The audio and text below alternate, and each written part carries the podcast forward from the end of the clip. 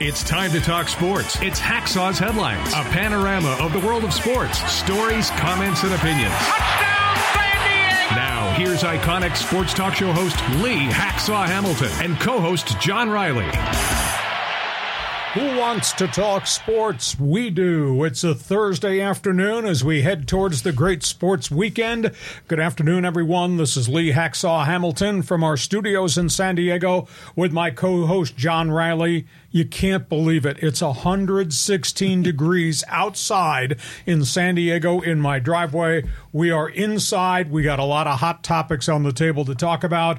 John, we're not talking politics. We're not going to talk weather. How are you? I'm doing well. this is a great time of the year with the trade deadline approaching for Major League Baseball. Football's getting started. I mean, Hacksaw's headlines is loaded today. We have got a ton of topics on the table. Before we start, John, when we're done with our live stream today, we're going to open up the fans forum segment for everybody that views us on our weekly podcast. How can those on live stream join and be part of what we're doing? Yeah, so you can get involved in Fans Forum. Just type in your comment or question for Hacksaw in the live chat on Facebook or on YouTube. We'll get you involved. We always have like a ton of people. And on last last podcast, it was really loaded. Hard to fit everybody in. Question.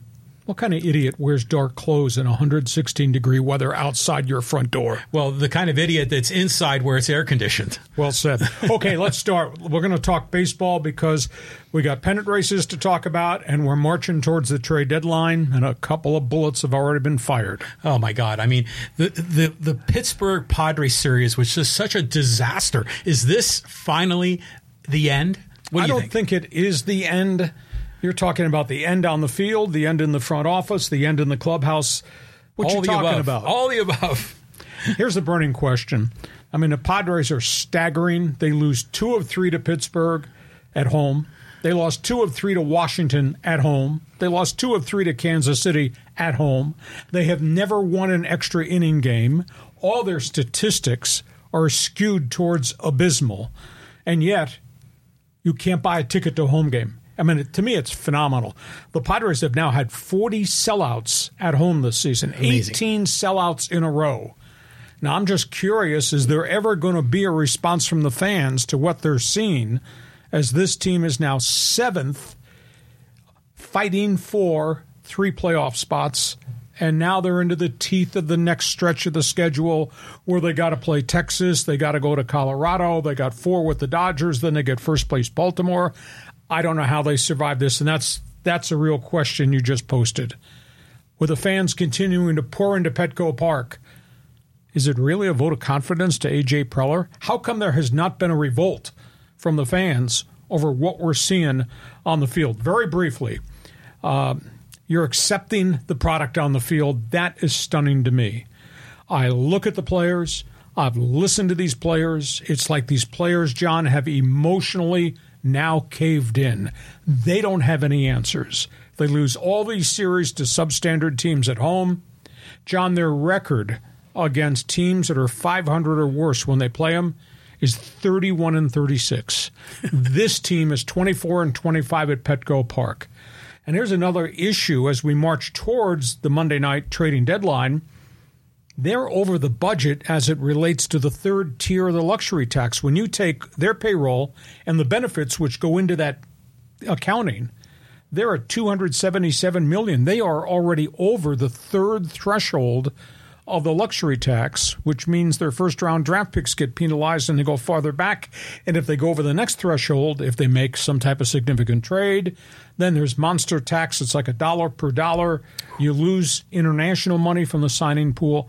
They are painted in such a bad corner right now because of that guy, that general manager, AJ Preller. So, fans, fanatics, cheer, cheer, cheer for the home team. Is there ever going to be an uprising over what we're seeing on the field? And what's your take about what's going on in the clubhouse? Uh, it's so frustrating. I saw this graphic on, on Twitter, and it was like the Padre fans, they are disappointed. And then they start to win. You get hope. You begin to believe, and then you get disappointed again. And it's a cyclical thing. But the fans yesterday um, in the ninth inning, they were all there. Go home team. They were cheering them on. I think we're still optimists. We still think they have a chance. But I think as fans, we're just not accepting the reality of the situation. And the reality is, is they suck. And I hate saying that because I thought they assembled a great roster. It's just not working. You're waving a white flag. I, I'm saying you've got to make a, a, call here, one way or the other. I don't think I think AJ Preller is going to go all in. But as far as I'm concerned, for the longevity of this franchise, you've got to wave a white flag and retool for next year. See, I totally disagree. You can't trade these star players. A, I don't know how really marketable these star players are with the, with the long contracts and the big dollar figure. You trade anybody between now and Monday night at midnight. That's a terrible sign to the fans who supported you so from a record setting standpoint with season ticket sales and 40 sellouts already. I just don't know that you can do that. And by the way, I don't want to see any of the guys at A or double A because they've got another cluster of kids coming a couple years from now. I don't see him trade any more guys away. He's traded the farm system away twice, and he's spent beyond the budget. And where are they? They're seventh of the teams fighting for the three playoff spots, and they're a long distance back from making it. But I just can't see them busting this thing up. I think maybe you address the shortcomings, and there obviously are in the offseason, but how do you address it when your top four guys, and then you add in what the top pitchers are getting, are making such a phenomenal amount of money? I, I, I, I'm not calling for anybody's head, but somewhere along the line, there's got to be some accountability here you know, be- before we get to the off season as to who's to blame for the shame of what this is. And part of it's in the clubhouse, part of it might be in the dugout with the manager.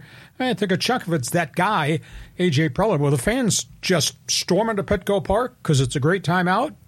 That's a vote of confidence to Preller. Nobody's holding him accountable for anything. How can that be? I, I, it's amazing because I think we all have the faith. We all are, are glass half full but we're not we're evading reality and that's the challenge here uh, but you know it's like that einstein quote you know you keep repeating the same thing over and over expecting a different result that's what we've been doing and so, you know, you can maybe get another guy here to plug in. I mean, what did you think about in a game where ninth inning they had the big rally? Soto comes up with a, you know, hurt his finger, but he still got a walk. And then here comes, you know, what's the kid's name? Taylor Kohlwey or, you know, some AAA guy, nice kid. Instead of Matt Carpenter, who's being paid $12 million yes. over two years, although he hasn't done anything of late, you would think you'd want some experience in there, as bad as that experienced player has shown lately. But I concur. Now, if we're going to start talking Bob Melvin mistakes, yeah, there's a laundry list there, and Preller's mistakes. Yeah. Holy cow. Not good. Okay. That's the story on the Padres. okay. Hey, fans forum question. You're on with us on live stream. Your response. You're going to continue to support this team. Give us a, an opinion.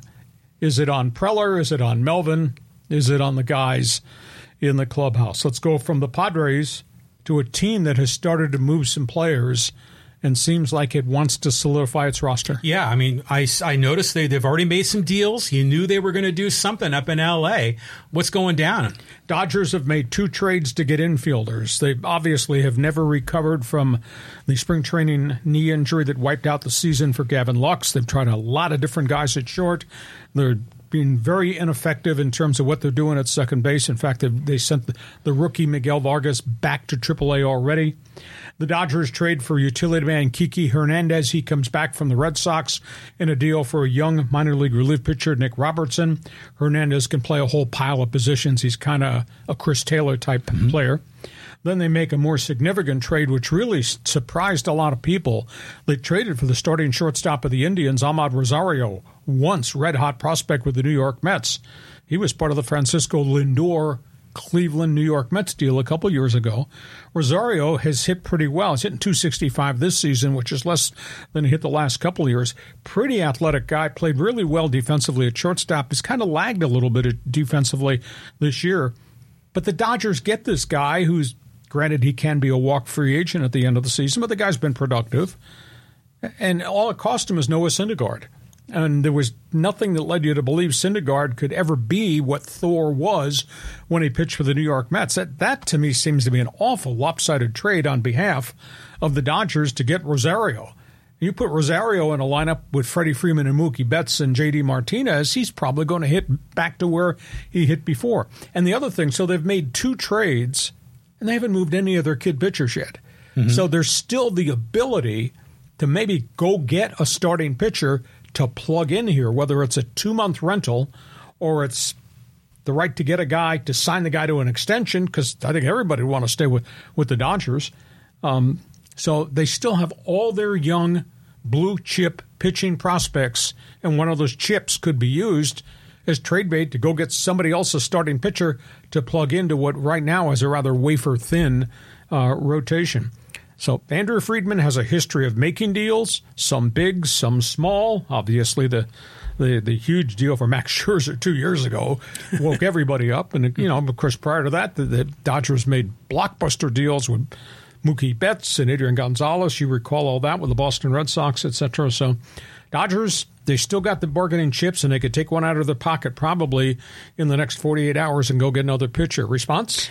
Well, we've been talking about how they need pitching. So I was surprised to get two shortstops. I mean, so Vargas gets sent down to AAA. Has there been other problems in their middle infield that they need defensive players? Or are they looking at them more for their bat? I think they're looking more for him at the bat. You know, they made the deal in spring training to get uh, Rojas from the Miami Marlins, and he had a good history, Gold Glove, and did hit well in seasons. Hasn't hit worth a lick at Dodger Stadium. So I think he becomes their utility guy with Kiki Hernandez. Uh, but but there's no doubt that Rosario is a cut above anything that's been at shortstop since Gavin Lux mm. went down. Okay, from that, let's go to what happened in Anaheim.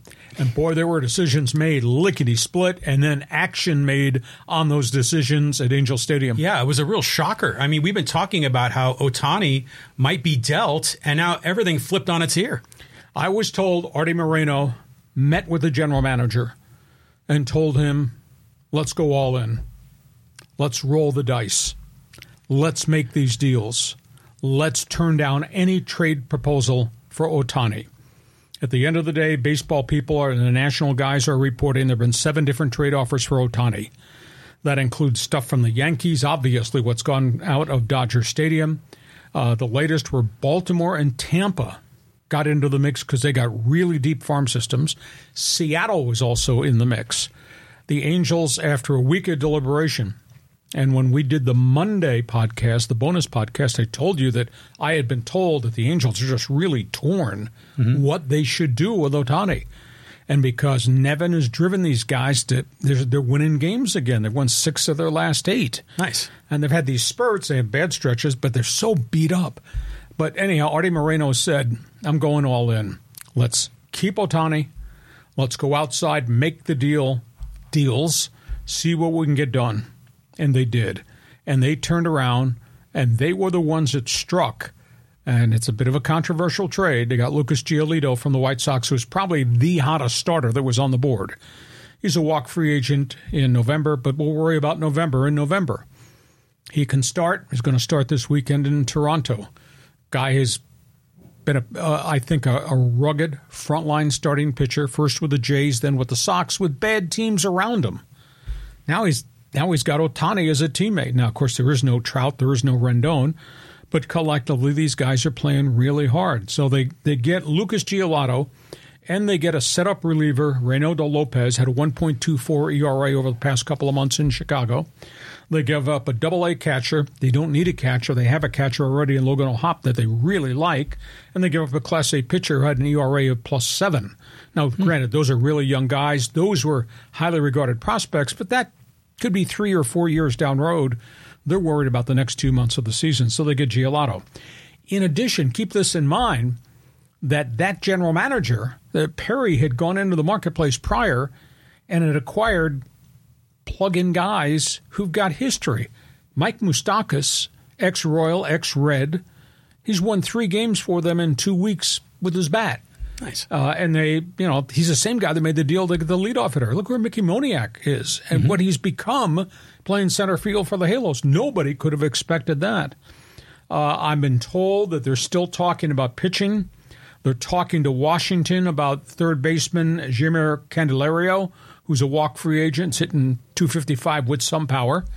Uh, talking to the White Sox about setup reliever Joe Kelly now that they got Giolito. So, I mean, it, to me, it's absolutely amazing how aggressive the Angels become once the owner decided, I'm all in. We're going to keep Ohtani, and we'll try to sign Ohtani at the end of the season. And by the way, let's see if we can get to the playoffs and play games in October. So that's where are the Halos reaction it sounds like the Padres. I mean, they're in both cases, both teams have all these big contracts that, that everyone expected them to win. The owner can't hit the reverse button and undo everything he's done because it would be a terrible PR move for the fans. And so I think the owner of the Angels, Arte Moreno, and probably the owner of the Padres, Peter Seidler, they've got to just put all their chips on the table. It's interesting. The only difference is the Halos have been wrecked by injuries. Mm-hmm. You lose Mike Trout for eight weeks again, fluke injury with a wrist. Rendon can't stay on the field. Three injuries this season, five injuries in the last two years. That looks like a bad investment, but who saw that coming? A guy was a workhorse when he played third base for the Washington Nationals. So the Angels have, have committed to keep Ohtani, and now we'll see if they can chase down. They're only four games out of the wild card spot. They were winning both games of their doubleheader today in Detroit. And then they'll go face the Blue Jays, which that's a series that carries a lot of importance because you don't want to come out of there with a losing streak. And they get a couple wins at, at Skydome at, at Rogers Place, then they might right be back in the wild card playoff race with Ohtani and now with Giolito to go with Ohtani in the rotation. And with Mike Trout coming back at well, some point. Well, that's eight weeks, though. But it, he's already been on the disabled list for, what, three or four, hasn't he? Yeah. So he'll, he's potentially going to come back around September 1st, maybe early September. But imagine if the stars align like that and all of a sudden Trout can carry them into the playoffs. I mean, it, has got a, a Disney esque possibility here. You're playing fan again, aren't you? yes, Fanatical. okay, let's move on. Talk about the business side of baseball because this story's got got some unique hooks to it. Yeah, he, I saw he got the contract extension, but we're all asking, what has he really done for baseball? Oh, ye of little faith. Rob Manfred gets a four year contract extension that goes through 2029. He replaced a very unpopular Bud Selig. He, of course, had been in the commissioner's office, comes from a labor relations background, had a long working relationship with the Players Association. There's been a lot of peace in Major League Baseball in terms of collective bargaining agreements. So, what has he accomplished? I'll run through the list that just came off the top of my head. Labor peace with Tony Clark for the most part.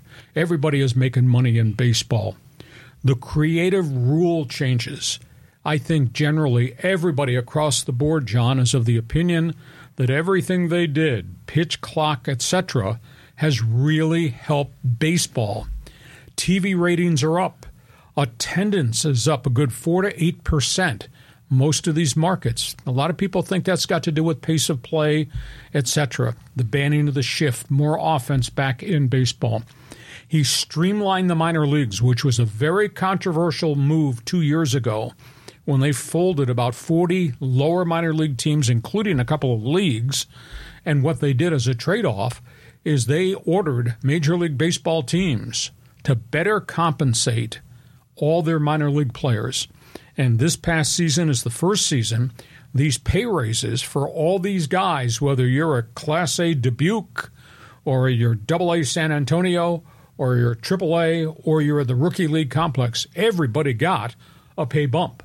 Nice. In addition, all major league teams have to pay for quality housing.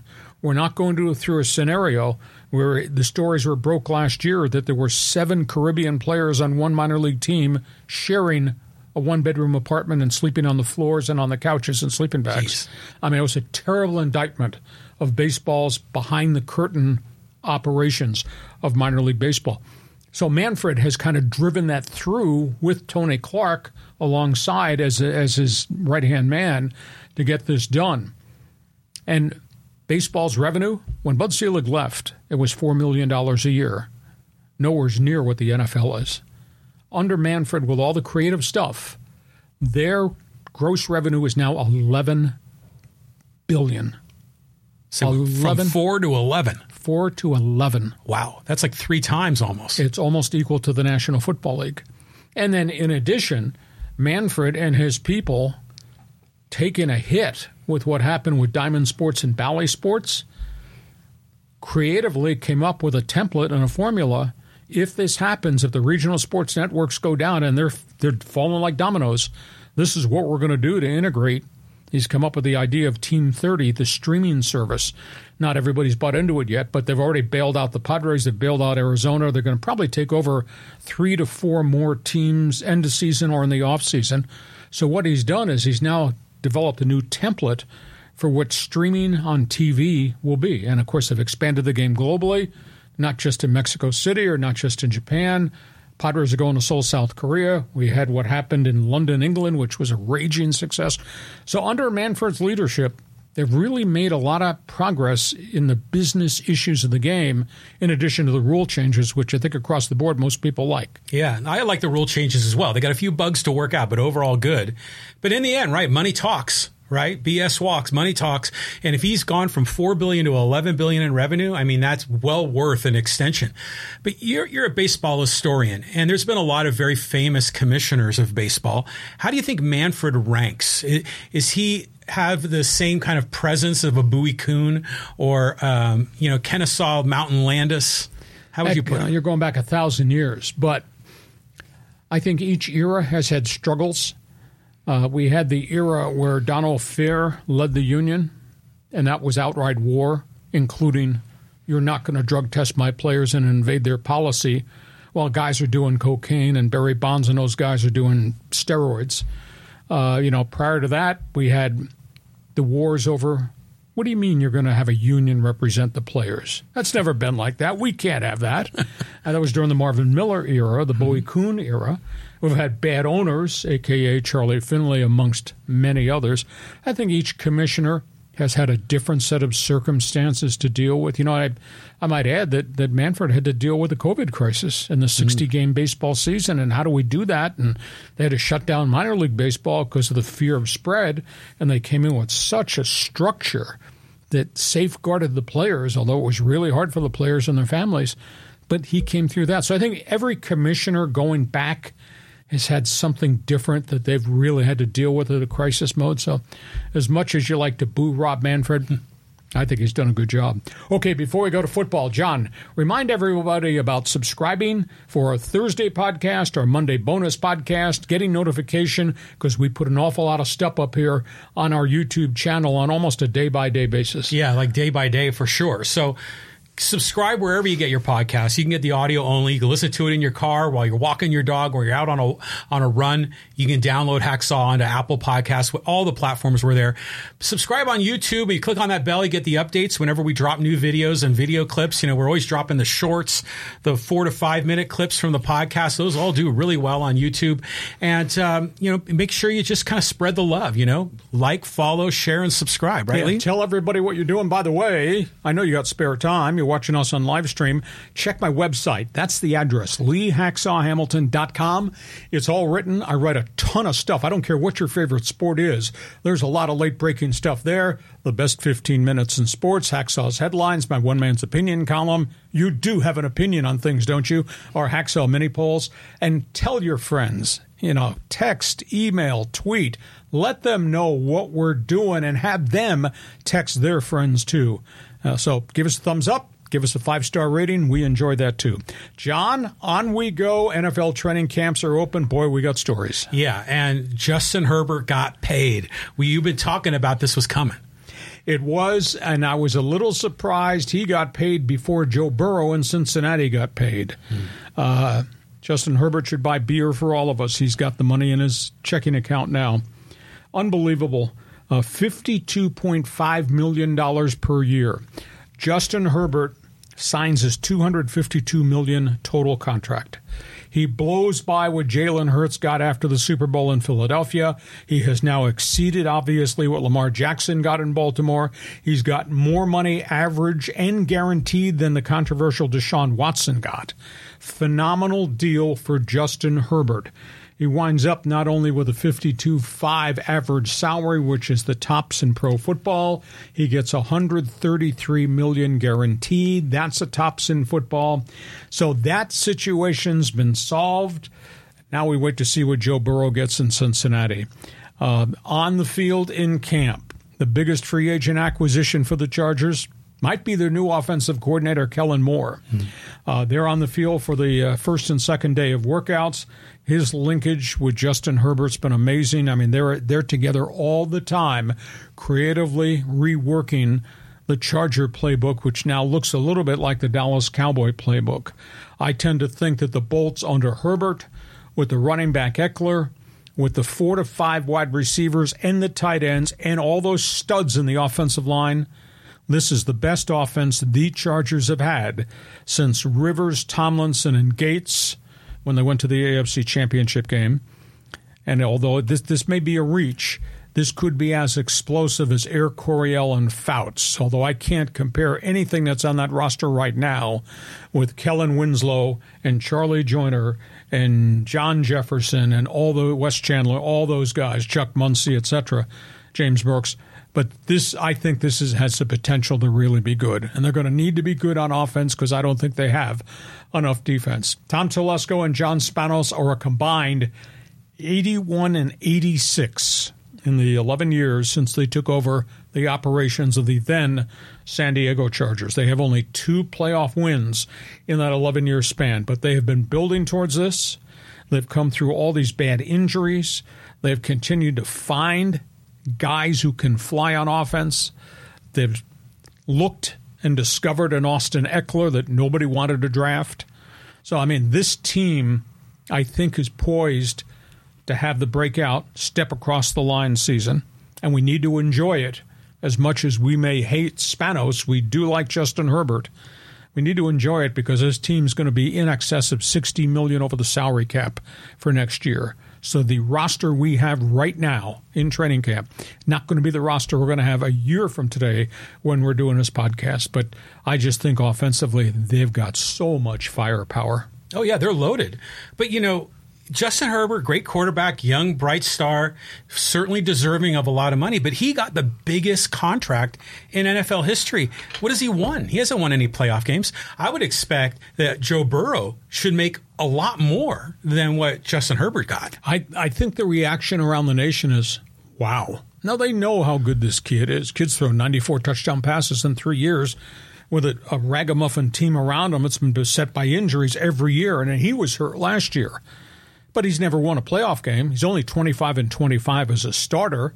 Um, you know, Joe Burrow has won playoff games. Uh, last I checked, Joe Burrow was in the Super Bowl with the Bengals. so, yeah, um, but it's like everything else in the NFL. Every time a left tackle signs a contract extension, it's higher than the last left tackle got. Yeah. And the same thing happens with pass rushers. And the same thing happens with quarterbacks. So Joe Burrow will get his money hopefully before the start of the season and I would assume it'll probably be 54 million per year because that's just the way the NFL has gone. Okay, from that, let's go to college football because this is a bulletin. Yeah, I mean, lots of late breaking news here with the Big 12 and the Pac 12. Uh, let, let me try to set the storyline for you. This rumor had been out there for about three weeks that the Big 12 had talked to Colorado, and Colorado suddenly was expressing interest in maybe leaving the Pac 12 and going back to the Big 12. Within a 24 hour span, the Big 12 presidents meet and they vote unanimously to offer an expansion berth to readmit the Colorado Buffaloes, who used to be in the Big 12 uh, for about 12 years, and before that in the old Big 8. Colorado's Board of Governors called an emergency meeting Thursday afternoon. We're led to believe they are signing off on making application to go to the Big 12.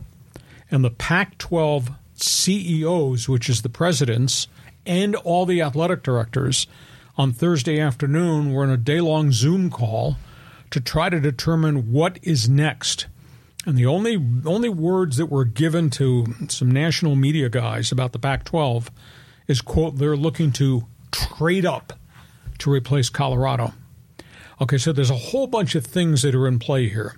How does the defection of a bad Colorado team impact the new TV deal the Pac 12 is supposedly about to sign?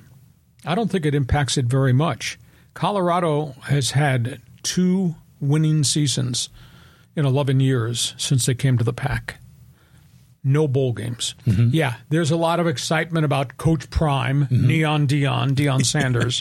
but at the end of the day, Colorado doesn't move the needle for anybody. There's probably still going to be a bottom feeder for a couple of years. So is it catastrophic for the Pac 12 to lose them? I don't think so. You know, in Colorado, people in Boulder are going crazy. I messaged one of the beat writers that covers CU for the Denver papers. They're going crazy. Well, last I checked, uh, Big 12 is not what it used to be. Mm-hmm. There is no Nebraska to have a hated rivalry. Uh, by the way, Oklahoma and Texas out this year. The end of this year, going to SEC. So, I mean, if you're excited in the Big 12, is you're going to play BYU and Iowa State.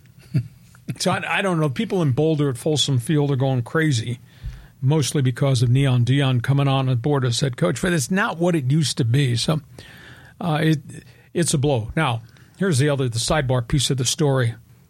San Diego State just looks like it just is screwed in this whole storyline. it is. I mean, now that now that they've put out this oil fire created by the president de la Torre and the Mountain West commissioner, and everybody's singing, is it Kumbaya? Is that what you sing outside yeah. by the fire pit? everybody in the Mountain West San Diego State singing Kumbaya, Aztecs can't leave. If they leave now, based on the agreement they just reached last week, John, it's 34 million exit fee, and they already said we can't do that. So they are screwed for two years. They can't leave the Mountain West. If this had happened a week and a half ago, maybe it could have happened. Uh, maybe you know when when I heard the word trade up from somebody that covers the Pac-12, I thought to myself, what does that mean? trade up, trade up SMU, trade up Dallas TV market. Now, I know trade up might mean San Diego market, but the Aztecs are locked in. They can't go anywhere. So San Diego State is just is screwed for two years. And there's really nobody else out there off the top of my head that I, I could think you could go steal. You can't steal TCU, which is a really good program. BYU is going in the front door of the Big 12, so they're no longer available. I would have thought maybe once upon a time that name, that brand carried some cachet. So I I would think if if, if the Pac now it's the Pac nine going forward, they're going to trade up. Then maybe it's SMU, it's a Dallas market, and geez, San Diego State's get screwed. You know, we were just thinking that the big or the, the Pac 10, the 10 remaining, were all together and they were going to sign this deal. And now Colorado is, is bailed out.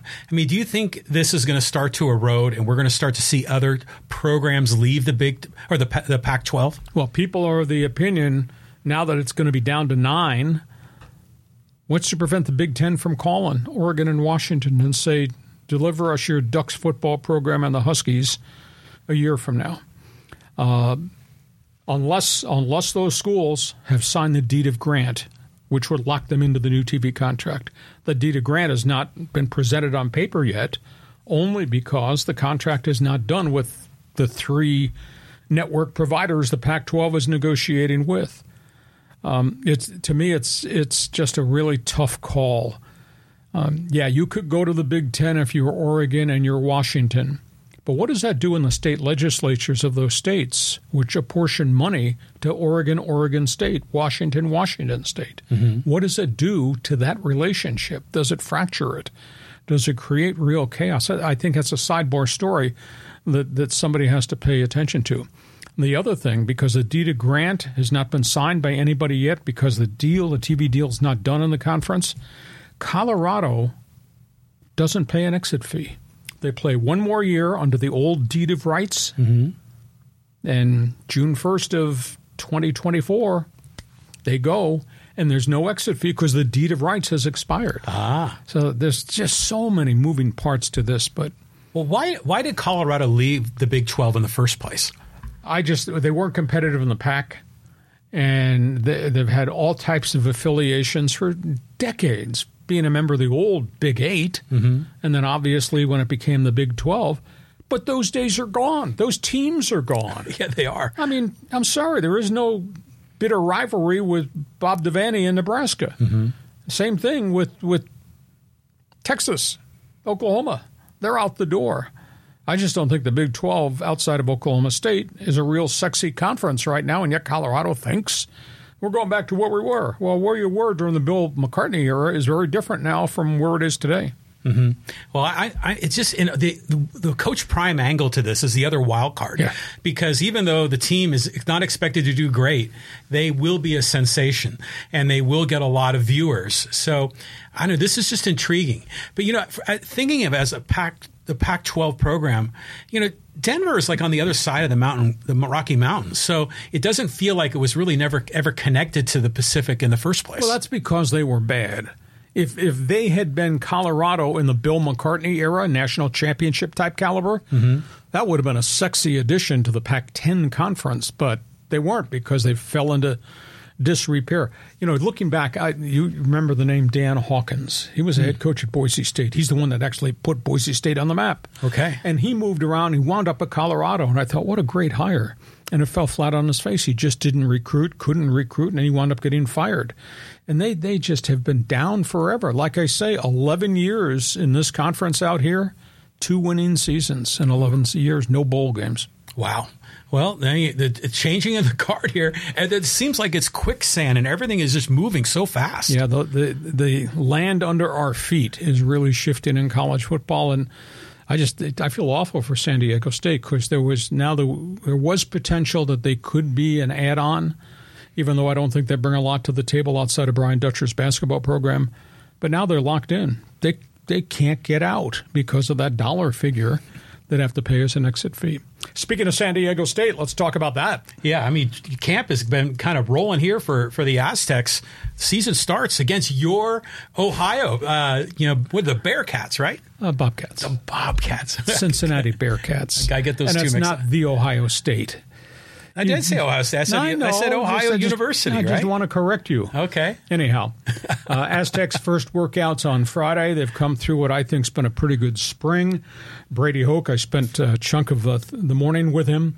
Uh, at his preseason press conference. I think it's the biggest challenge he's ever had since he came here from Ball State you know, Brady came here his first year, they won four games. And it was just, it was a massive rebuild. But he put a good coaching staff together along with Rocky Long as defensive coordinator. And then Brady left, went to Michigan. Rocky took over, continued. Uh, I think it's the biggest challenge he's ever faced. Last year was a disaster. Uh, injuries at quarterback, inefficiency at a very young offensive line, fired the offensive coordinator in midseason uh, quarterbacks transferring out, the, just a raging controversy, the Araiza situation, and then he blew out coaches at the end of the year on top of it. His biggest issue is to fix the quarterback scenario. Uh, he went through five quarterbacks. It's a weird mix. He's got Jalen Mayden, the Mississippi State transfer, who's back as a sixth year guy. First year, he will actually be the true starter. Mayden has spent every minute, every hour of the off season since early spring with the new offensive coordinator, Ryan Lindley, record setting Aztec quarterback, mm. good guy. Lindley coached for Mike Leach, Mississippi State, coached in the NFL, Cleveland Browns. The guy has just consumed data. Uh, I think he's a. I think he's a great college quarterback. I think he's a bright light uh, assistant coach. Uh, and then Brady Hoke said it's Ryan Lindley's offense. He is going to do what he wants to do, and he's going to feed the talent the right plays that plays to their strength. In other words, they're not going to ask Mayden to do things that Mayden can't do consistently. Um, they got the weird part of the quarterback equation is they got Mayden, who started half of last season. It's the only time he started in college ball, really. Didn't play much at Mississippi State. And he was pretty competitive. Three touchdowns, did turn the damn ball over. Ran the ball, though, because he's big and physical. They got Mayden as a starter. Their four backups are 18 or 19 and have hardly taken a snap in anger in college football. Ooh. If anything happens to Mayden, it's going to be hard because the next one up is Kyle Crum, and he played briefly and he had a shoulder separation. And then after that, nobody's really played. Uh, so that's that's a bit of a gamble that they didn't try to go into the transfer portal and find a one year rental. But They had such a bad experience with Braxton Burmeister last year from Virginia Tech. So uh, it'll be Mayden show, Lindley calling the plays. Uh, they've got four deep at running back with experience. I think they're going to be explosive, and they've got young guys that have been recruited, the Lucky Suttons of the world, high school kids from here that are waiting their opportunity. Uh, they're going to run a lot of Utah's offense, which is mean they're going to pound the ball and they're going to go to double tight ends and they're going to throw to those tight ends. That's what Utah does. And Utah has been pretty doggone good. Uh, last time mm-hmm. I checked, they beat the crap out of USC last season. So they're going to run a Utah type offense. But the biggest challenge is not just the quarterback for Brady Hoke. He's got to replace three offensive line starters. He's got to replace all three of his defensive linemen. And what has Aztec football been known for in recent times under Hoke, under Rocky Long? Yeah, Tough, toughest cement defense. Yeah, yeah, and, and that unique configuration of how he lays out the defense. So they've, they've got a massive challenge there to replace the guys in the trenches on both sides of the line of scrimmage. Um, they got a really good defensive end in Garrett Fountain, who's grown into being a big football player. He'll be a defensive end. They lined up, and the, in the transfer portal, they got the star linebacker from New Mexico, Cody Moon. This guy is everywhere. I think he's one of the most active linebackers I've seen in a long time at San Diego State. They got a, a TCU transfer cornerback, J.D. Coffey, who I think is going to wind up being a starter. I think their back seven is strong. But they're going to need to have all this come together because their home schedule, John, is so cool. It's UCLA, it's Boise, it's Fresno, it's Nevada. All the enemy are coming in here to play at Snapdragon Stadium. But you know what's the weirdest thing to me? The weirdest vibe is, and I, I think Brady Hoke's done a good job when he first came in the front door here from Ball State, even though he left after two years to go to Michigan. He's 38 and 26 with two bowl wins it doesn't feel like it's a successful program. Maybe mm-hmm. it's the crap of what's happened the last two years. It's just taken the edge off the program, and the fact that community, after the opening game lost to Arizona last year in the brutal heat, that the football fans, the alumni, never came back. I mean, they had to struggle to get seventeen thousand in their shiny new thirty-five thousand seat stadium. It's just it's just a weird vibe, despite the success that Hoke has had. It's just no energy, no spark no no conversation. I, it, I find it really, really strange. Go ahead. I threw a lot of stuff at you. Well, it's really weird because they played for two years in L.A. Mm-hmm. and with limited people in the in the stands, and I think usually only a couple of thousand people in that mm-hmm. soccer stadium. So we've been sort of disconnected yep.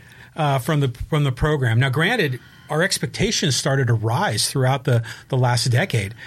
But I and I look at Jalen Mayden. What a great story that was last year. Yep. I mean, just kid, you know, never really had his shot. He comes in, but but still, you you could see why he never really got his shot because he wasn't the cannon arm. He wasn't super accurate, but he kind of made it work and, and, and had some dazzling plays. So hopefully, you know, all that work with Ryan Lindley pays off and he takes another step forward. But, you know, I've been following the recruiting and some of those young QBs, they, they look interesting when they when they're being recruited, but we saw them on the field last year and they just look so small. And they're overwhelmed. Yes. So I, they've got a lot of work to do. Uh, I'm hoping that last year, and I'm sorry, last year was a piece of crap season. I, I am hoping that last year was a one off because that's not Brady Hoke football. And I'm hoping they can bounce back and with with a one year rental with Jalen Mayden in his final year. Uh, yeah, he's they they could be really competitive. But boy, he's got to re- he's got to replace so much in the offensive front and so much in the defensive front because all those guys have graduated. Okay, from Aztec football, let's go to this other story. It's not gotten a lot of traction, but it's going to get a lot of traction. What's going on in Washington D.C.? Yeah, it was interesting. You brought up some of these senators that are involved in kind of. He said no politics when we started, but here we go. But uh, this the NIL deal, transfer portal, they're they're chiming in, huh? Joe Manchin of West Virginia, Tommy Tuberville, the former college coach, who's now a state state uh, congressmen uh, in Alabama and Mississippi, uh, they have come up with a proposal that they are making uh, to grant the NCAA antitrust exemption first, which would allow the NCAA to control sport completely. Hmm.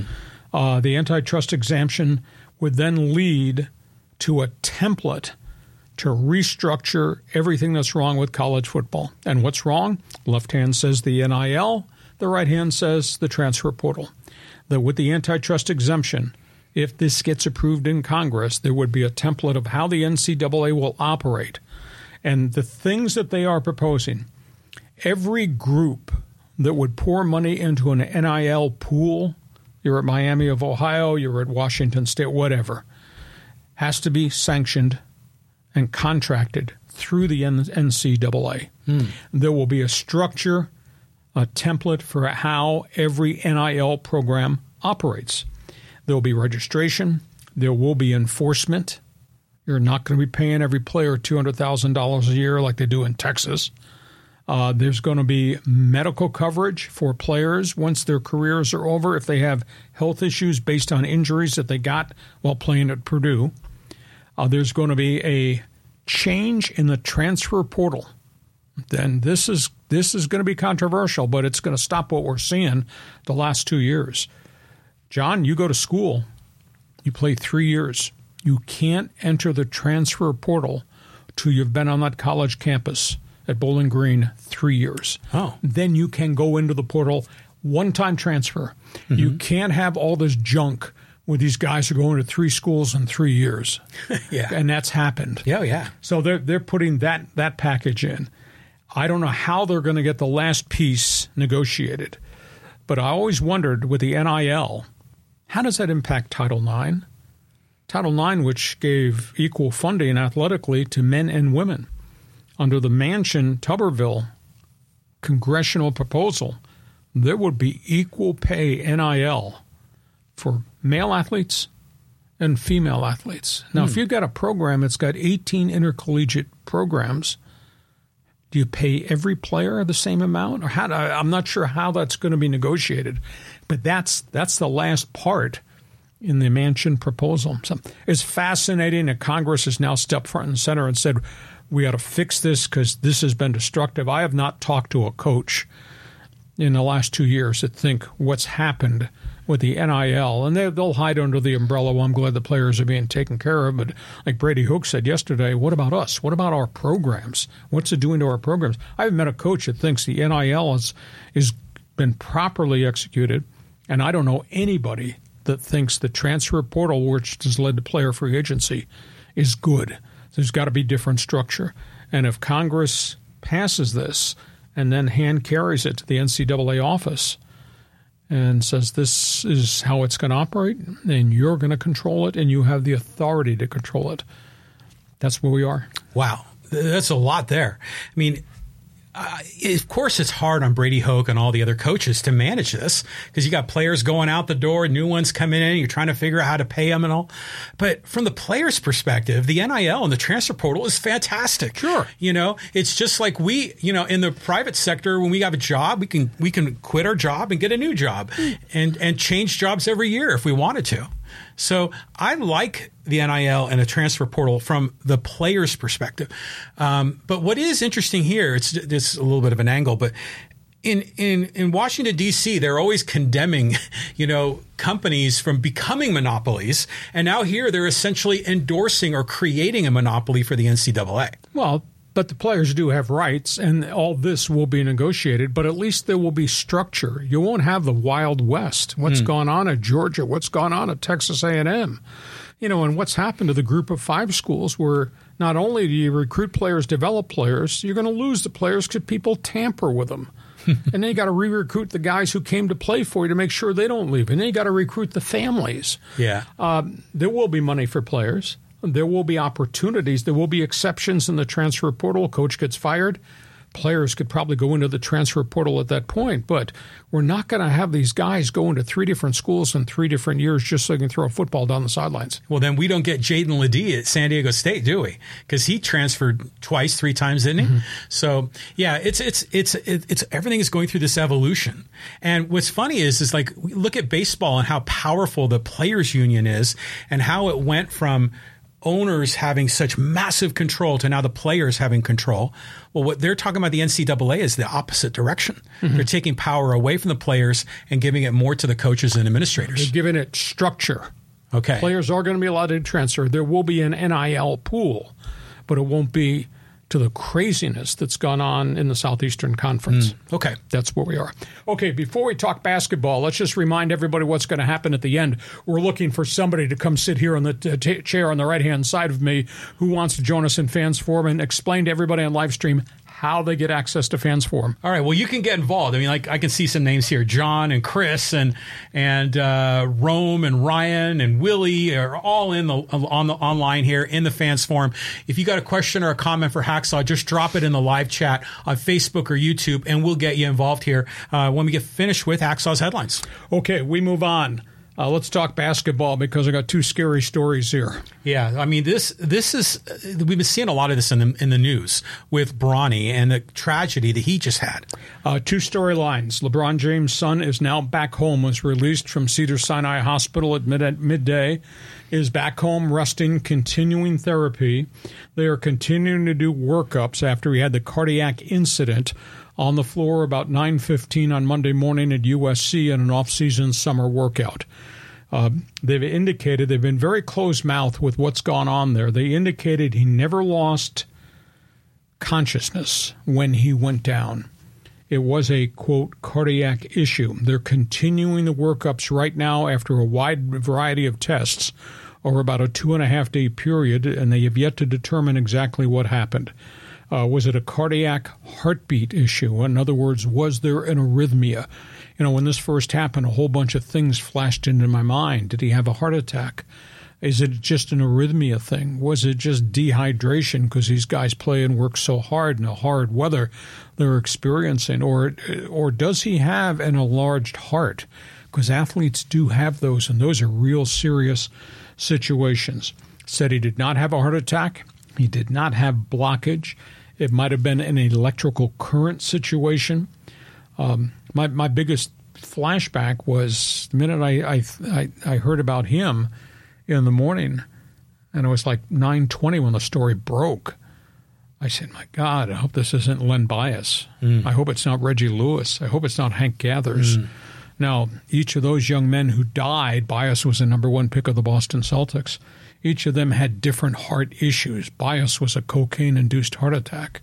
Reggie Lewis had a heart valve issue. Gathers had, I believe it was an enlarged heart scenario. But with modern day medicine, they can treat certain types of heart things, you know, even if it might involve a pacemaker. Uh, he's so young, but at this point, they have not detailed at all, except that he's in stable condition.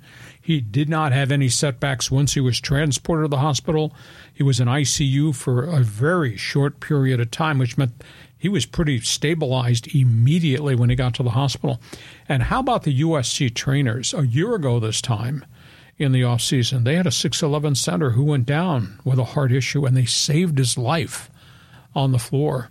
And I think that that training that the USC doctors and trainers had dealing with the f- player a year ago this summer helped that kid deal with what that kid had to deal with. Yeah, I mean, it, it is special how the the SC staff essentially saved his life. Yes, because um, you know they said like there was not enough oxygen going to the brain, and he could have been you know, a vegetable. It was but, like the Buffalo Bills trainers. They saved Damar Hamlin's life right on national TV for everybody to see. Amazing. I mean, just think how far we've come in sports medicine over the decades. And, uh, you know, guys either with elbow surgeries or knees, or in this case, heart or concussion. Um, so we're making progress. But this was a shocker. I mean, everyone thought of Bronny as this, just like his father, this invincible stud basketball player, and and he goes down. So I mean, obviously we were concerned about him and his family, but I wonder if he's ever going to play again. Well, if it's if it's a minor arrhythmia thing, I think that can be treated. But I think it's too early to theorize he's done or he'll when's he coming back. Let them figure out what happened electric electrically to his heartbeat and then they'll they'll come up with a plan there. So that's a big story in college basketball. The other one is what's happened in the WNBA, and this is really ugly. And of course, we have talked extensively about players and athletes and problems off the floor, and whether it's it's DUI or it's guns or it's auto accidents or domestic abuse. Las Vegas Aces, WNBA's elite team, have expelled their starting guard She's gone from the program, Raquel Williams. She was arrested nine counts of domestic abuse in her apartment with her live-in other woman, mm-hmm. included strangulation and oh, beating. man. Five felonies. This is really serious stuff. And now we find out that Williams had been arrested in 2018 for a domestic violence case with another woman that was her quote significant other. This is really bad. I mean, when you think when you think about strangulation, attempting to take somebody's life, that's really serious stuff. So just just a shocker. The story in the WNBA. Yeah, I mean, you don't normally think of this, especially in women's sports, you know? So, yeah, tragic case. Um, I don't know what else you could really say about I've this. never I've never heard woman on woman violence. Never. And I, I mean I understand women have relationships with other women and they are married to other women and and I understand the whole gay community, but I've never never crossed paths in covering sports where there's been a female on female violent incident. Yeah, it, it's crazy. Um, and, uh, you know, but let's go take a step back and just remove the, the, the gender part of it.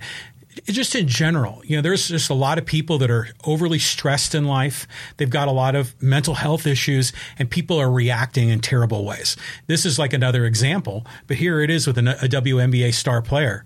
It's just tragic. Who Um, had a track record? That's the other yeah, thing that's, that's- that's the to me. Okay, we go from that. Let's talk about women in soccer. Oh, how about Team USA? yeah, I watched the game last night, and they didn't win, but it was a great match. Team USA has got one game left in Group E play. They'll play Panama come Tuesday.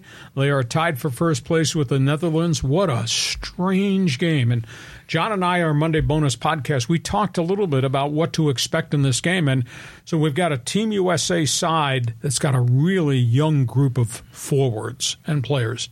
And you got Netherlands, which is big and is physical. And I thought somewhere along the game, the will of Team USA's teenagers was really going to be tested because they were going to get marked, they were going to get kicked, they were going to get fouled, they're going to get knocked down.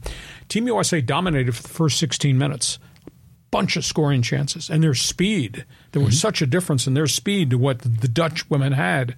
And then all of a sudden, the Dutch women just started to bang bodies, knock people down.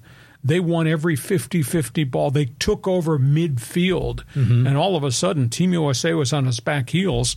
And, all, and then you see the Netherlands go down the field. You could see their offensive build up, and you could see USA backing in, backing in on the keeper, and just not being able to challenge. And then, just like that, the Dutch scored a goal right in front, and it's one nothing. And suddenly, the whole field changed. Well, the, the Dutch dominated from about the 17th minute till about the 62nd minute. And I thought, holy cow, they're in trouble. And then Team USA rallied. Sophia Smith uh, just kind of took control of the game with her speed, and they started to attack from out on the edge, and the Dutch couldn't cover the full breadth of the field. And then all of a sudden, Lindsey Horan, with a header off a corner kick, knocks it in. And she just physicaled her way into position, got up and deflected it in, tie game. And then the U.S. just, it was like they lit a fire, like they threw an ignition switch. Uh, Sophia Smith had a drive that was deflected at the top of the crossbar, probably should have gone in.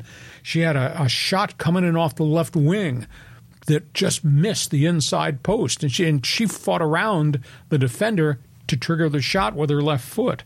She had a blast uh, from point blank range that was knocked down by a, a fullback right in front of the goalkeeper that could have gone in. So all of a sudden, they just really rallied and they almost came up with a victory. 1 1 tie keeps them in the hunt. All they need to do now is, is even if they get a scoreless tie with Panama, though I think they should beat Panama, they're going to move on to group play in the knockout round. And so this team is growing up. It's just not Alex Morgan. It's just not Megan Rapinoe.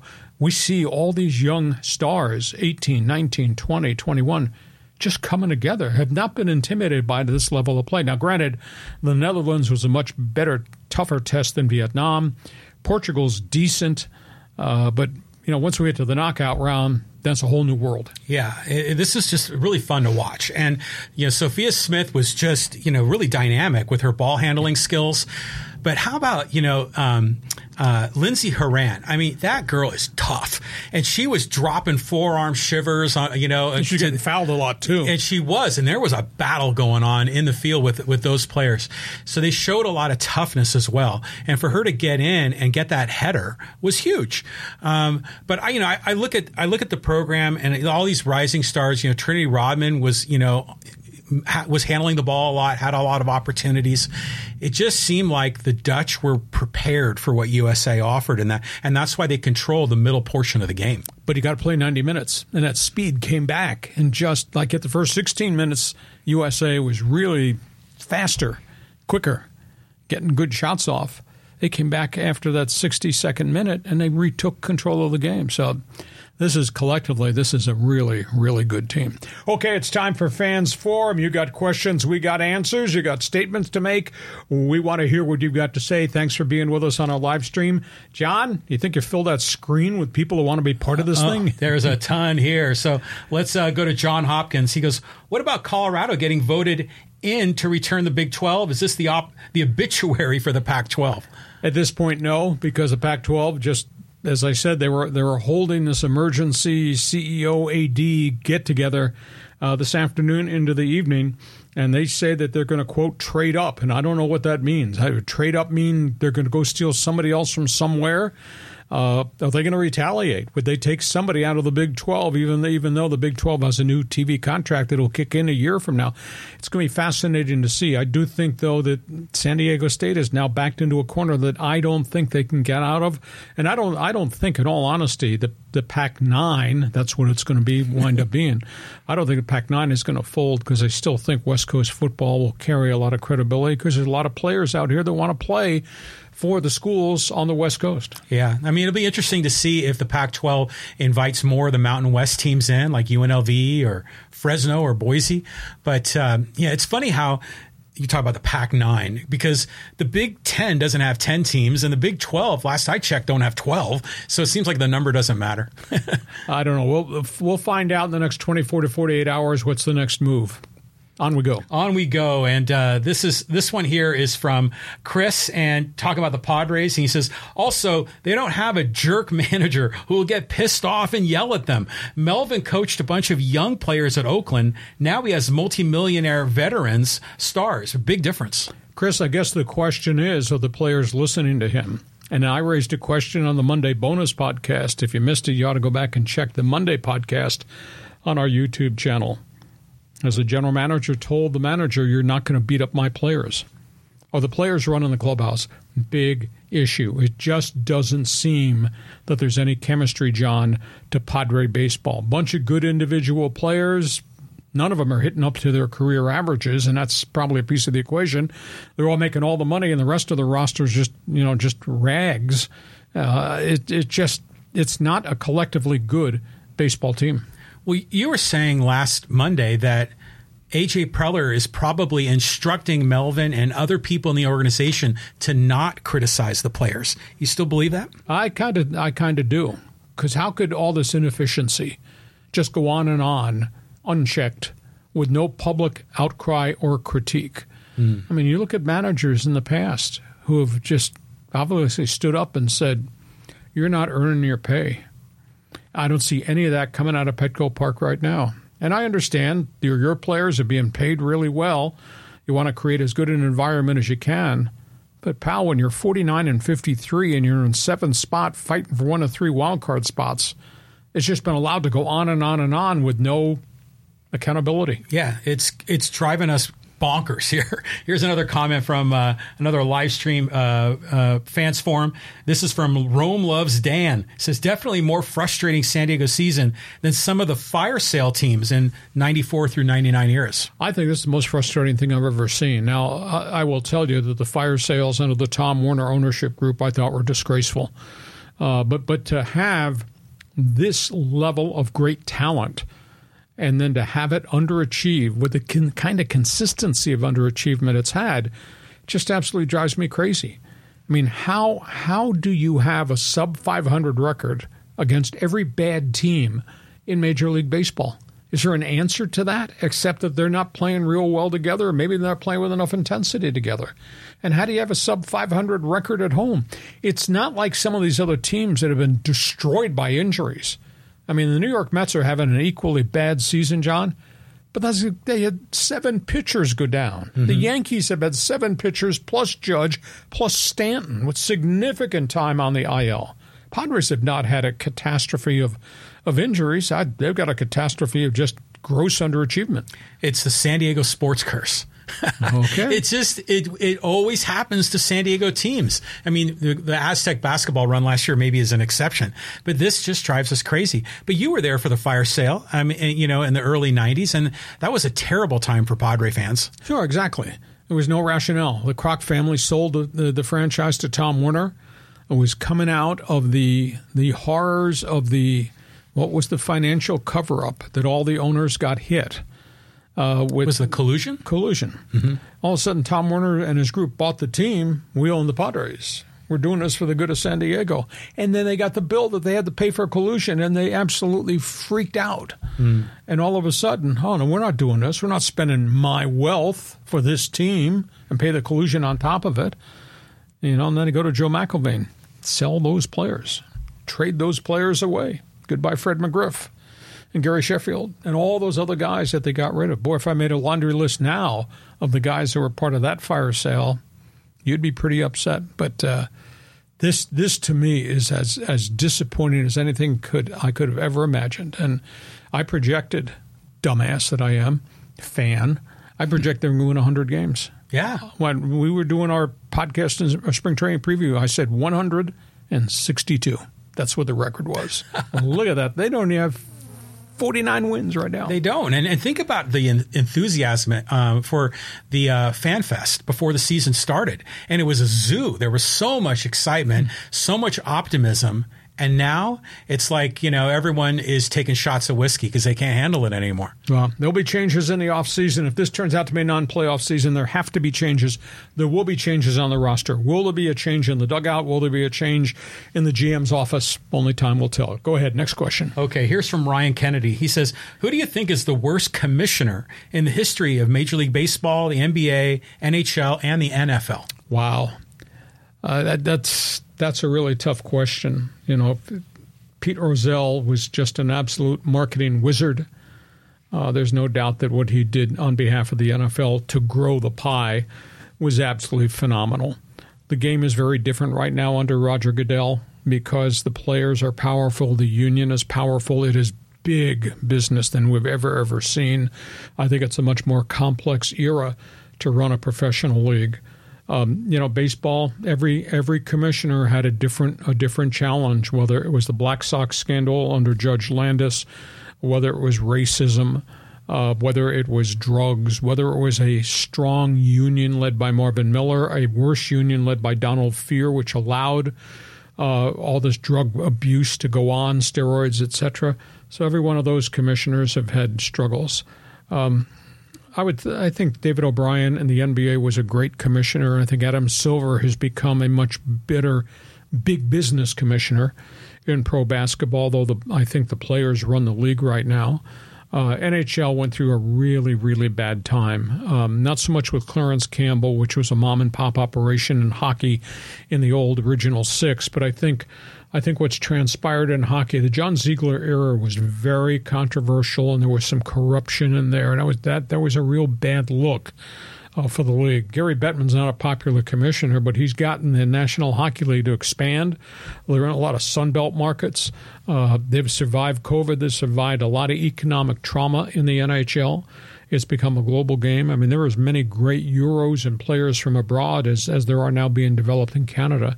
So as as unhappy as fans might be with Bettman because he's a U.S. guy, not a Canadian, I think Gary Bettman's done a really good job. So it's just it's such I think it's such a hard job because the unions are so powerful and now there's so much money involved. I don't know. Does that answer the question? You tell me. Yeah, and it's hard because at different times in U.S. history, there's different things going on. I mean, because there have been league commissioners back when the, the, the leagues were not integrated, you know, and mm-hmm. so they were preventing blacks and other, you know, uh, Hispanics, other minorities from participating.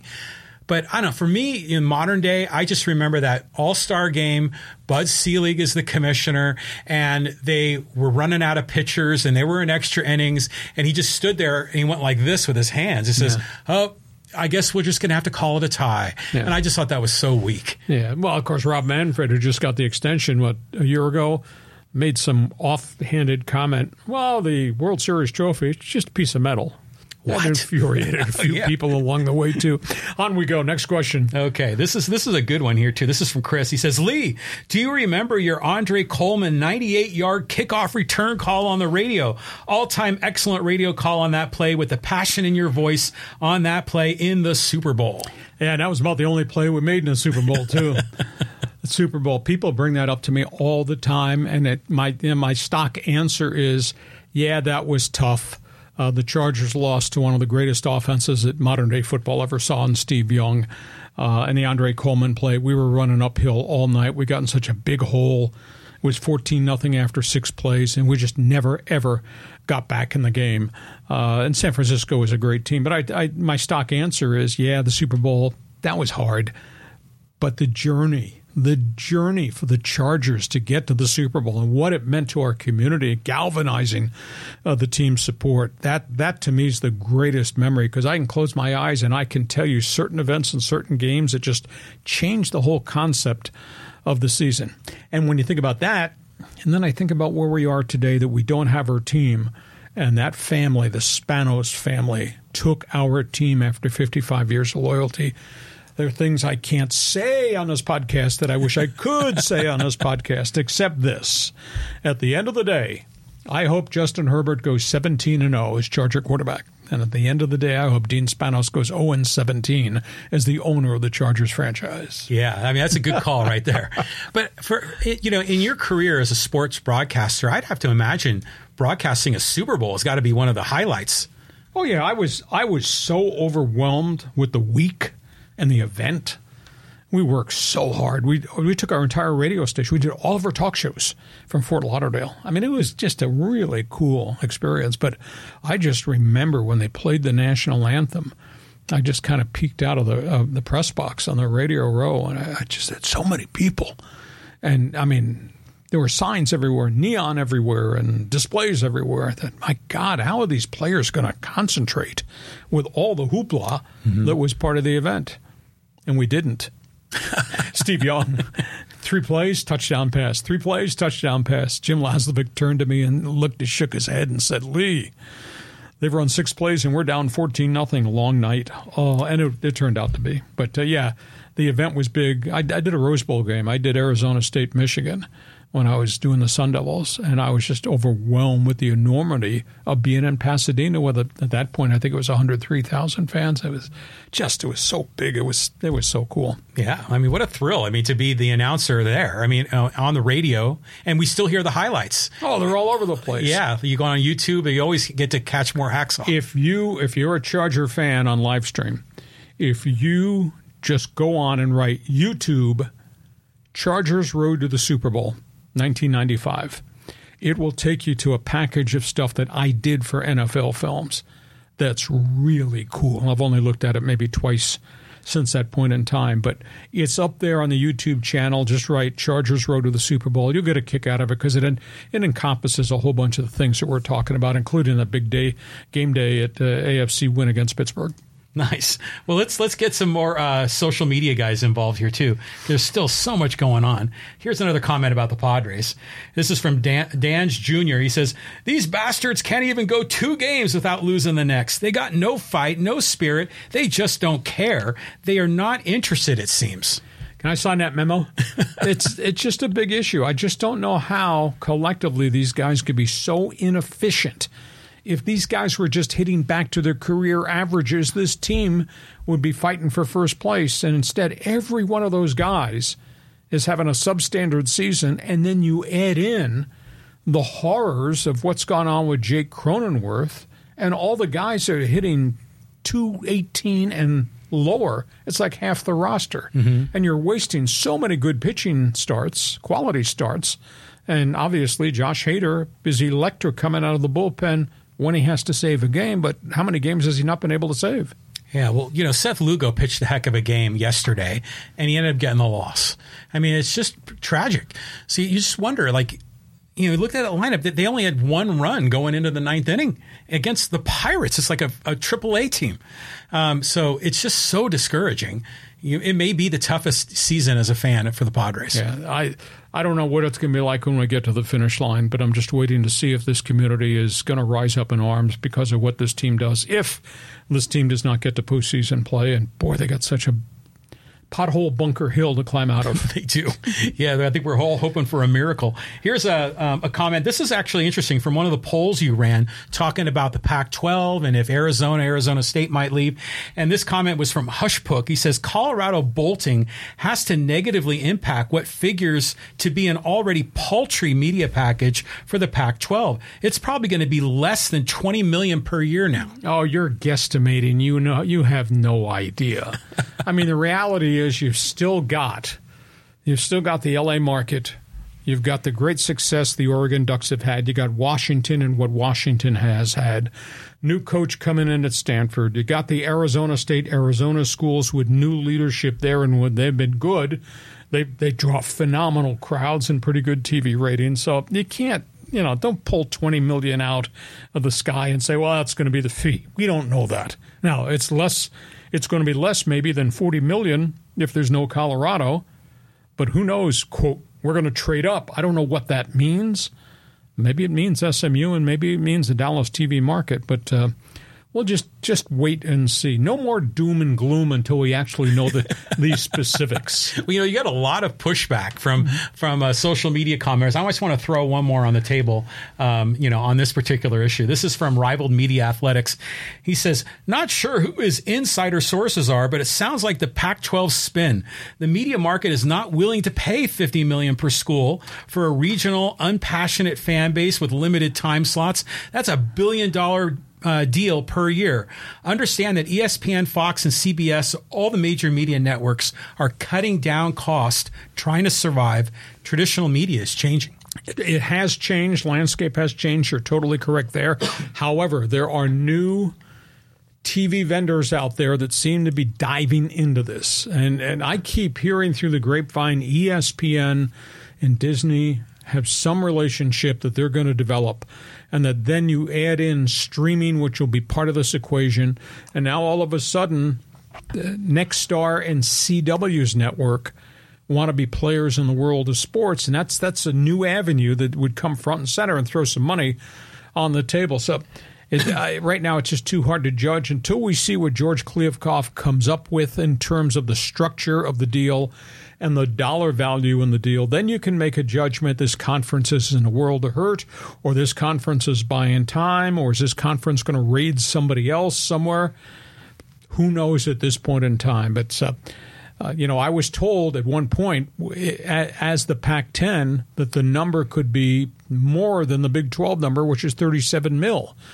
You know, I was told 40 mil and maybe if they had there were certain schools, and I don't know who those schools would be because I don't know there's anybody left out there to go get that this thing could go 45 to 50 mil, but it's it's obviously been hurt a little bit by Colorado. But at the end of the day, with apologies from anybody in the 303 area code, what the hell does Colorado bring to any any conference right now? Not in football, no, yeah. not in basketball. So why why are we freaking out that CU is left? Well, the Aztecs have a better profile than the Buffaloes do. Yeah, right now. But of course, they don't. They haven't played in the conference. Right. Well, you know, talking about trading up, are there other any other independent programs? I mean, because Notre Dame is already now affiliated with what is it, the ACC? Well, they've got a yeah intangible work work deal with the ACC. Is it is Notre Dame trading up? Nah, that geographically that makes no sense. Gonzaga. But that's only basketball. Well, that right. anything. Yeah, but that's uh, still something. Yeah, unless unless I don't know how this would work. They offer. I, I brought this up about a month ago and got shouted down. Unless you just offer Gonzaga basketball membership and San Diego State a basketball membership, now that changes the whole Pac-12 membership structure. It doesn't solve your football issue, but sure as hell does in basketball. Oh yeah, for sure. That'd be really interesting. Yeah, but I, I shouldn't be reaching that far. Hurt my shoulder again. okay, a couple more here before we wrap it up. Okay, this is actually a pretty good one here. This is talking about uh, Dan Snyder and the whole mess in, in, in Washington, and this is actually some back and forth in the social media media but from Edward and John, and Edward said, "I hope the new owner names them the Washington Redskins." And John said, "Magic Johnson has already dropped a hint about that." Well, so has Josh Harris, but he says there's other things that we have to have to deal with first that are more important than the team colors or the team nickname. So, I mean, if, they, if they're going to consider something beyond the Washington Commanders, it's probably going to be at least two years out. Um, you'll have to. I'll apologize in advance. I don't pay much attention to anything Magic Johnson says. you know, he's owned a piece of this and a piece of that, and mm-hmm. uh, wants to be a spokesman, etc. And that that wears off after 15 minutes, and you don't listen. He's he's not an important guy in the ownership of the Dodgers, and he wants to own all these other businesses, which is great. But he's not a spokesman for the Washington Commanders. Hell, uh, I close my eyes to see Magic, the great player. I close my eyes to see Magic, an utter failure as a coach of the Lakers. That for me did. That was the end of magic. Yeah. Magic. Magic. Uh, yeah. I'm sorry. I just I don't pay any attention to what he has to say. You know, and it's weird because he didn't do well in management with the Lakers to the point he got pushed aside. And we just saw Michael Jordan after all the years of failure in Carolina with the Charlotte Hornets, Charlotte Bobcats, he just sold. And Larry Bird, the great success that he had as a player did not necessarily generate itself uh, to become a great NBA general manager or front office executive. It's, just, it's kind of weird. Yeah, it's a lot harder than it looks, That's right? right. You, know, you know, when you're when you're balling on the court and you look up in the up in the owner's suite, you figure, oh, those guys, you know, they don't really have to do much, but it's a tough job assembling a team. But you know, going back to the Redskins idea, you know, I don't think they'll ever go back to that name Redskins, but the Commanders was such a weak rebrand. I, it just gave no inf- excitement. So it'd be nice if they came up with a new name that worked. And I love the color scheme. Well, I love the color scheme. Uh, I was not offended by the name Redskins. I might be in a minority there. I mean, there was such history and legacy there, but there was a problem because George Marshall, who owned the team, used to be the Boston Redskins, became the Washington Redskins. He was a racist. They were hmm. one of the last teams in the National Football League to actually integrate. Um, so I, the name name probably had to go, but there were so many other names out there that you could have had something like quote the Washington well Washington Generals, but that that, that was the that's like the Harlem Globetrotters. That's right. That's a different era. but there were some creative things you could have done with the military. Oh yeah. Uh, but they they didn't do it. So well, we'll see where this thing goes down road. But uh, let's give Josh Harris his his space and see what he does in terms of changing the structure and the culture of uh, Washington Commanders football, and then we'll worry about the, the name change, etc. cetera they got to get a quarterback and they got to get better on the field. They do have a great defense, but we'll talk more about that as we go towards opening day when we actually do our NFL preview. You want to do one more here? Yeah, let's sneak in one more. And this is a, I guess, a Gruden comment. And uh, this was uh, from PR223 on Instagram. He says, I've always hated Roger Goodell, and I really hope it comes out where he's guilty. Always liked Chucky, and it was hard for me to believe that he did the things that he was accused of. His name was on the email emails, seven or eight of them. Um, I always I always got the idea that Jon Gruden, as great a coach and personality on TV as he was, was also looking down at the world, and that was just his ideology and how to operate, and that was a real problem for me. And I'll just spin back to what I said a couple of weeks ago. He wrote it. It was in his heart. He thought it, and then he wrote it and now his NFL career is over. Now, how it got leaked, who's to blame for that leak? I don't know whether it was Goodell. I don't know whether it was Dan Snyder. I don't know if it was DeMaurice Smith, the head of the union, who was racially slurred by Jon Gruden. Obviously, got out. But why would you do that in modern day society? Yeah. Why would you do that? It was in his heart, and that that to me is a terrible, terrible turnoff. Yeah, it was crazy, and and we've always thought, you know, say what you will about his attitude, and he, we always thought he was a smart guy. But that was such a dumb thing to do to not only, you know, be racist in 2023, but to put it in writing with your name on the email. I mean, what a what a dope for doing that. So, uh, but still, you know, here's a fan that loves Chucky, but still is down on Roger Goodell. We're talking about commissioners. There's a lot of fans that don't like Goodell. A lot of fans don't like any commissioners in sports. I understand that. That's where it is. hey, listen, we hope you have enjoyed our Thursday podcast. We are here Thursdays. We do a Monday bonus podcast. Occasionally we let John in from left field. I wish I could show you the picture on my cell phone, John. It's 116 degrees in my driveway. I believe 116. Uh, but listen, Want you to share. Go tell everybody you know about what we're doing on our podcast. Please sample my website. It's all written. We pour out a ton of information on my website, leehacksawhamilton.com. Give us a thumbs up, give us a five star rating, and tell all your friends, share what we're doing. John, have yourself a great sports weekend. Why the hell are you wearing dark colors when it's 116 degrees outside? Yeah, What's wrong I- with you? I'm in the air conditioning, so it's all right. Hey, thanks for being with us. Have a great sports weekend. Thanks for being part of Hacksaw's Headlines. Join us again for Hacksaw's Headlines on YouTube, Facebook, and Twitter. And find the audio version on your favorite podcast app. Touchdown, San Diego! For more content, go to leehacksawhamilton.com.